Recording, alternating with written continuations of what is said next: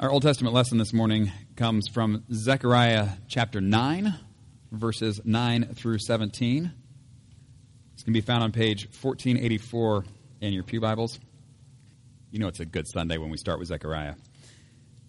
This is Zechariah chapter 9, verses 9 through 17. Before we read, let us pray. Heavenly Father, we do thank you for this day that you have made, and God, we thank you for your word. Lord, we thank you for your word that you have given to us, Lord, to be read and to be heard, Lord, to be understood, God, that we might be changed.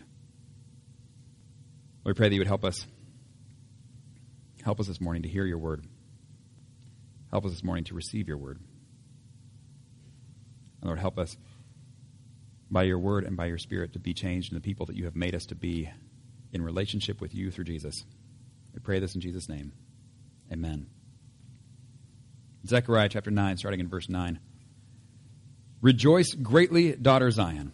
Shout, daughter Jerusalem. See, your king comes to you, righteous and victorious, lowly and riding on a donkey, on a colt, the foal of a donkey. I will take away the chariots from Ephraim and the war horses from Jerusalem, and the battle bow will be broken. He will proclaim peace to the nations. His rule will extend from sea to sea and from the river to the ends of the earth. As for you, because of the blood of my covenant with you, I will free your prisoners from the waterless pit.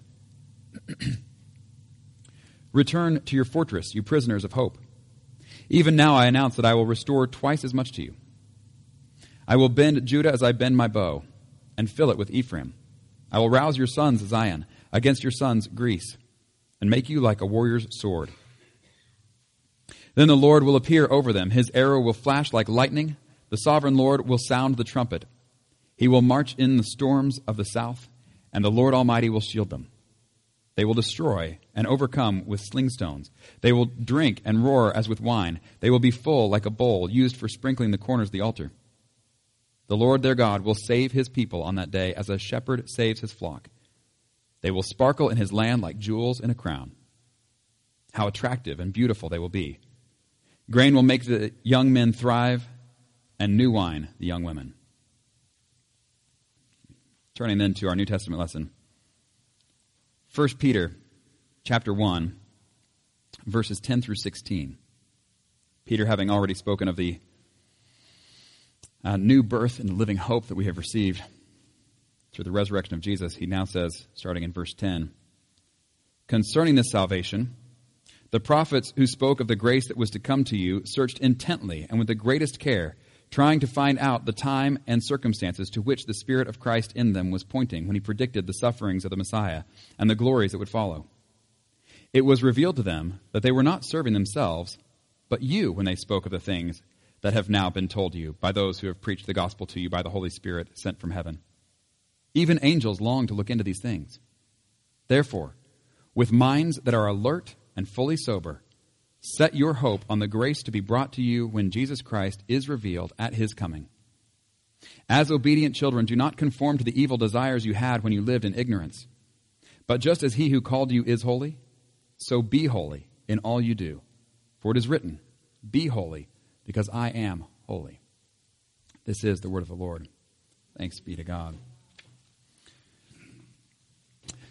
So last week, we mentioned the change in colors that you see up here to purple, signifying the beginning of the season of Lent, this 40-day period that leads up to Easter.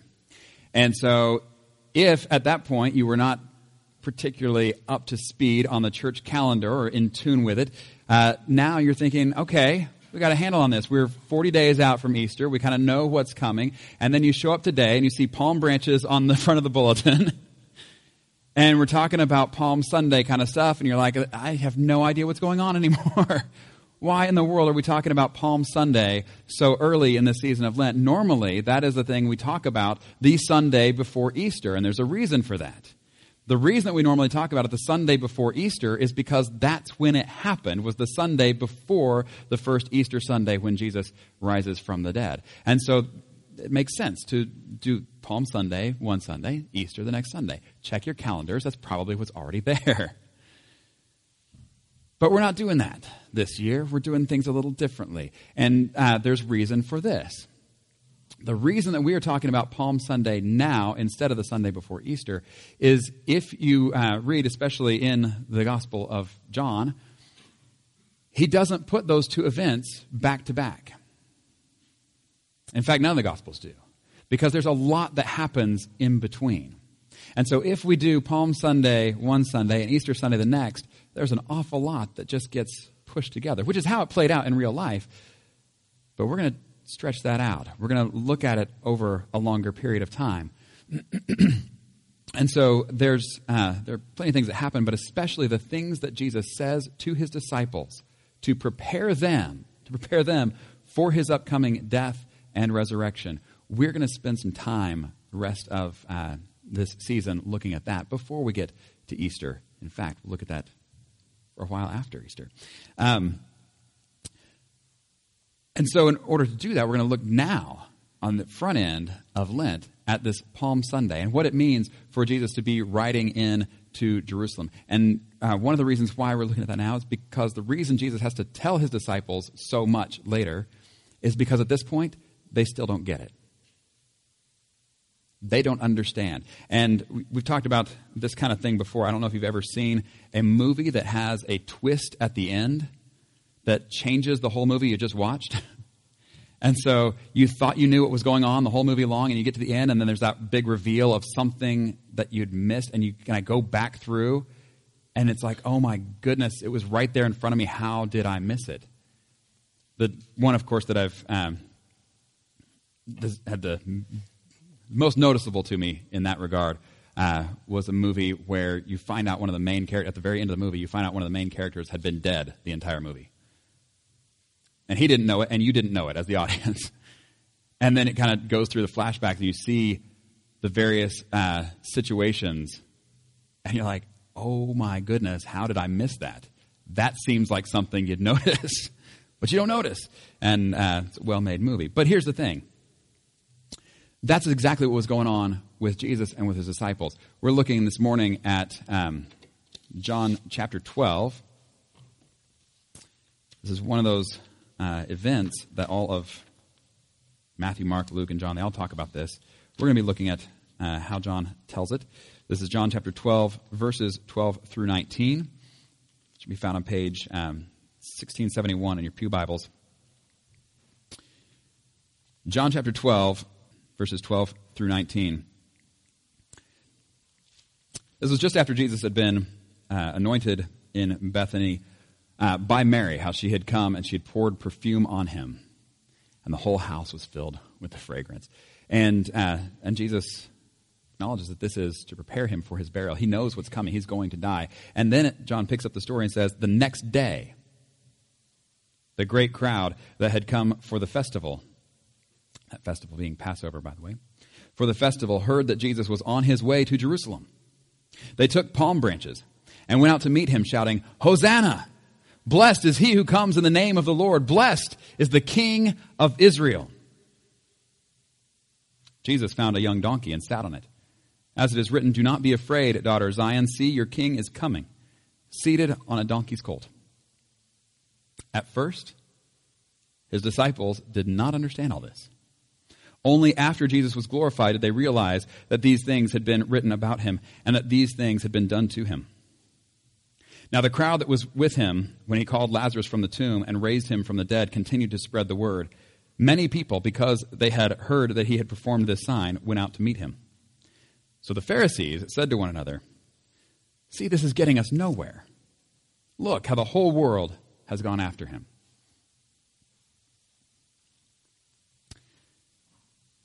Did you catch the line in there? The disciples did not understand what was going on. Really, nobody around understood what was going on except for Jesus. He knew exactly what was going on.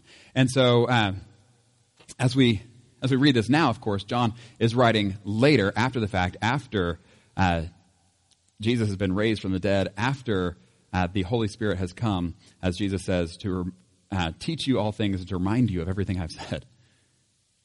And so with kind of the Holy Spirit-inspired reflection on his past. It's like the twist at the end of the movie has come, and now John looks back and he's like, oh my goodness, how did I miss it? And I think that happens not only as something that happened way back then. I think that's something that happens now. I think that's something that happens for us. I think it's the kind of thing where, I don't know how many times you've heard this or maybe experienced it yourself, but I've heard plenty of stories from people who say, I grew up in church my whole life and never heard the gospel until such and such date or whatever happened or whatever event. And the first few times I heard that, I thought, how terrible that there's so many churches that are not preaching the gospel. But I've heard it enough now that I think, that I'm not sure that's what they're saying. It's not that I grew up in church all my life and no one ever preached the gospel. What they're saying is, I grew up in church all my life and never heard the gospel. You catch the difference.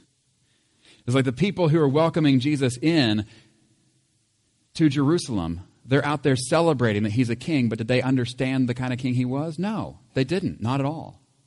Not until later. And it's the kind of thing where they could look back on everything later and say, oh, I never heard it. I never saw it, even though he was saying it until afterwards. So what is it that they are thinking? What is it that they are understanding? This is a political rally. I don't know if you're familiar with what political rallies look like at this day and age. That's kind of a season we're in right now, isn't it? And it is one that comes on fairly cyclically, there we go. Although it's the kind of thing that we've tried to stretch out as much as possible so we're never out of the political cycle. But anyway, so we're pretty familiar with how these go today. And as I was telling the kids earlier, this is like, waving the palm branches would be like waving the flag. It would be like carrying the campaign signs. And this is what they're shouting. They're chanting these kind of political slogans. And that's what this parade is for them. As Jesus is coming into Jerusalem, they are coming out to meet him because they believe that this guy is the one who should be the king. And on the one hand, they are completely right. This guy is the one who should be the king. And so Jesus is coming in and they're shouting, and he's not going to quiet that down. On the other hand, why is it that they're shouting for him to be the king? What is it they have seen from him that makes them think that he should be the king?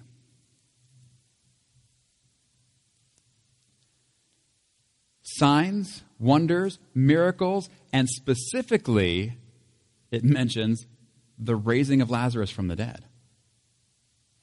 In other words, there are a lot of people who may make various claims, but this guy, he can do something.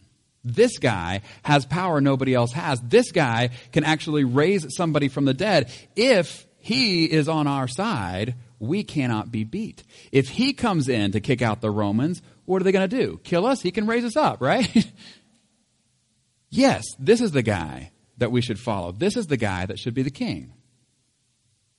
Hosanna, save us. Blessed is he who comes in the name of the Lord. Blessed is the King of Israel. They're right in what they say, and they're wrong in what they mean. And so the way John tells the story is that Jesus is coming into town, and people are shouting this. And it's almost like it's in the midst of all this shouting that then he gets this donkey to ride in on.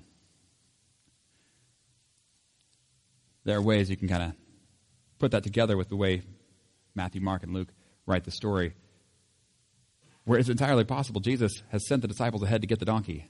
They come, and they're bringing it back as he's already in, and people are already shouting, and then he sits on the donkey, almost as a corrective to what they're shouting, as though they are looking for someone who is strong and who's powerful, who can kick out the Romans, who can rebuild this place just like it was under David and Solomon, and maybe even better.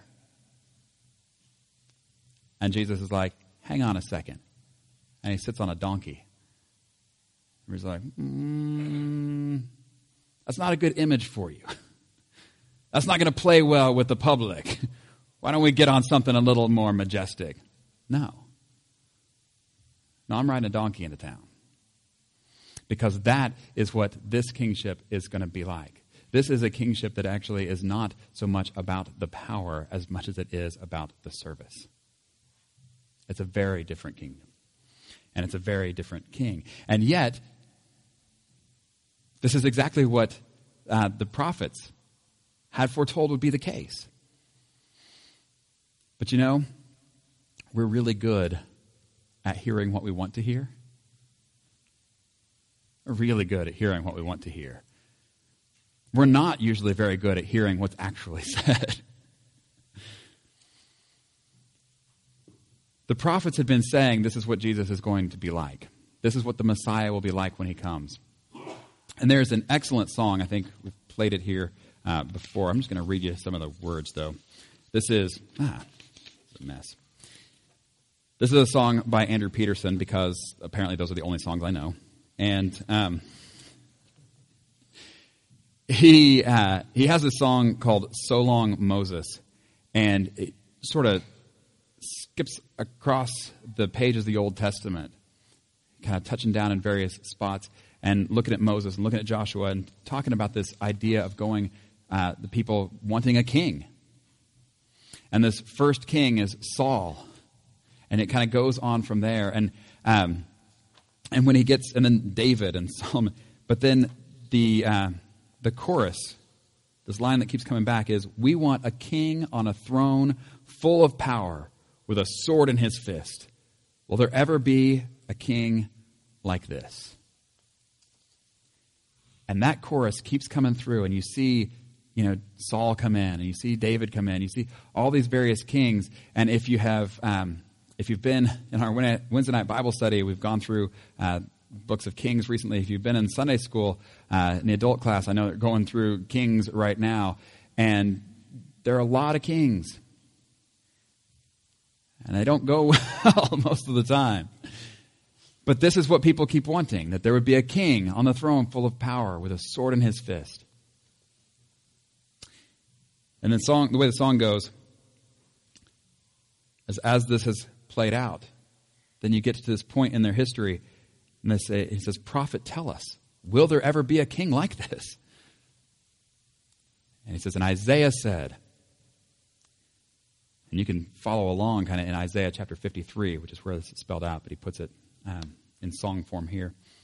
So Isaiah said, he'll bear no glory, no beauty or glory, rejected, despised, a man of such sorrow will cover our eyes. He'll take up our sickness. He'll carry our tears. For his people, he will be pierced. He'll be crushed for our evils. Our punishment feel.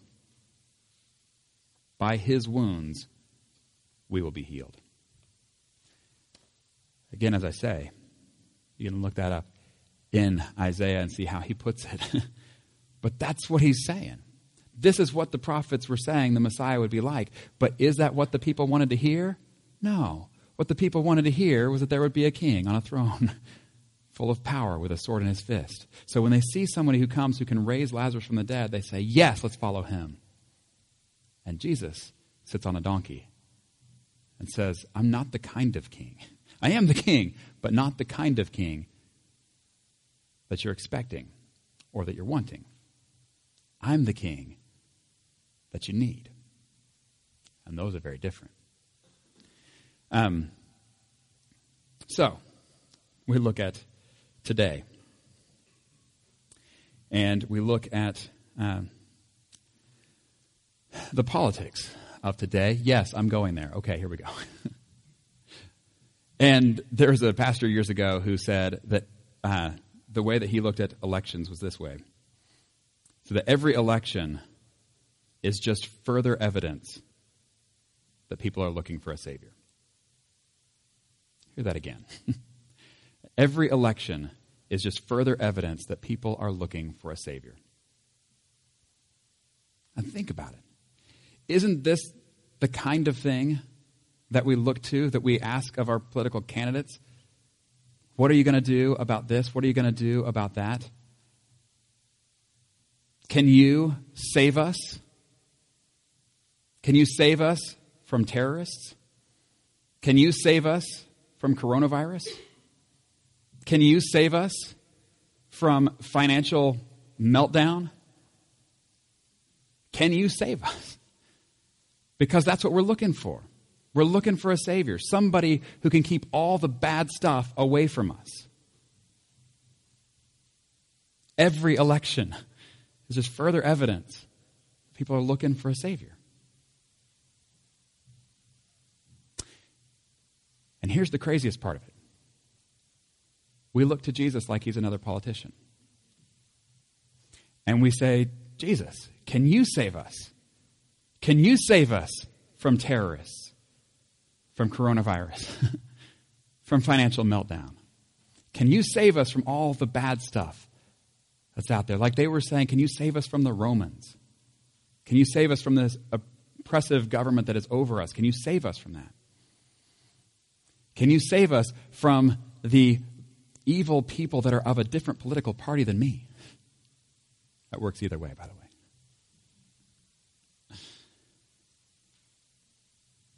This is what they were looking to Jesus for. This is what we look to our politicians for. This is what we look to Jesus for a lot of the time. And here's the thing. We look at all those things, but what we don't look at so much is the danger that exists within us. We think those things are bad and need to stay away, but the pride and the self-centeredness of my own heart, that's not that big a deal. And Jesus looks at it a very different way and says the pride and the self-centeredness of our own hearts is a much bigger deal than all the things we've mentioned previously. It's a much bigger deal. And this is why his kingship is such a different kingship. This is why the way that he saves, when they say save us, is a very different way. It's not the way of the world. It's definitely not the way of Peter. Peter had to be one of the most frustrated campaign managers ever. Jesus refused to run an effective campaign. No, Jesus, you can't do that. It's going to get you killed. And Jesus is like, I know. Have you not been paying attention? That's the point. That's where I'm headed. And like I say, the disciples kept missing it all the way to the point that Jesus is in the Garden of Gethsemane. They come with torches and clubs, and they are going to arrest Jesus. And Peter's like, oh, no, you're not. And he takes out his sword, and he starts cutting off people's ears. Okay, maybe one guy in an ear, exaggerating. And what does Jesus do? You know, Peter's like, if you're not going to do something, I'll do something. And Jesus is like, you think you're fighting for me, you know? But what Peter is missing is that in that moment, Jesus is in the fight of his life. Every animal knows the fight or flight response. Every person knows the fight or flight response. When somebody comes with swords and clubs, I don't know if you ever watched the show Cops. Fight or flight, that's what you see every time. They come to arrest Jesus, and Peter's right in there with them. Fight or flight. That's what they all do. All the disciples either take out a sword or run away. And Jesus doesn't do either, because Jesus is in the fight of his life to stand his ground in order to be arrested, in order to be taken away and to be killed. And it makes no sense to his disciples. That's why we're going to spend so much time in the coming weeks talking about how Jesus told them in advance all these things so that they would know that this isn't something that happened to him. This is something he was heading for on purpose. And why? It's because of his love for his people and the way that he is a very different king than what the people had been looking for. He was a very different king than what they were wanting, and he is exactly the king that they needed. He's exactly the king that we need. And so, as I said with the kids earlier, let's celebrate. Let's celebrate Jesus riding into Jerusalem. But let's not miss why he rode in Jerusalem. Let's not miss how he rode in Jerusalem. Let's let him tell us what kind of king he is. And let's follow him as the true king that we need. Let's pray that he will ride into our hearts to drive out all that is destroying us. And then let us follow him in this servant leadership that he models. Living as he lived. Loving as he loves. Giving as he gives. Paying attention to who he really is. And letting him tell us who we really are. In the name of the Father, the Son, and the Holy Spirit. Amen.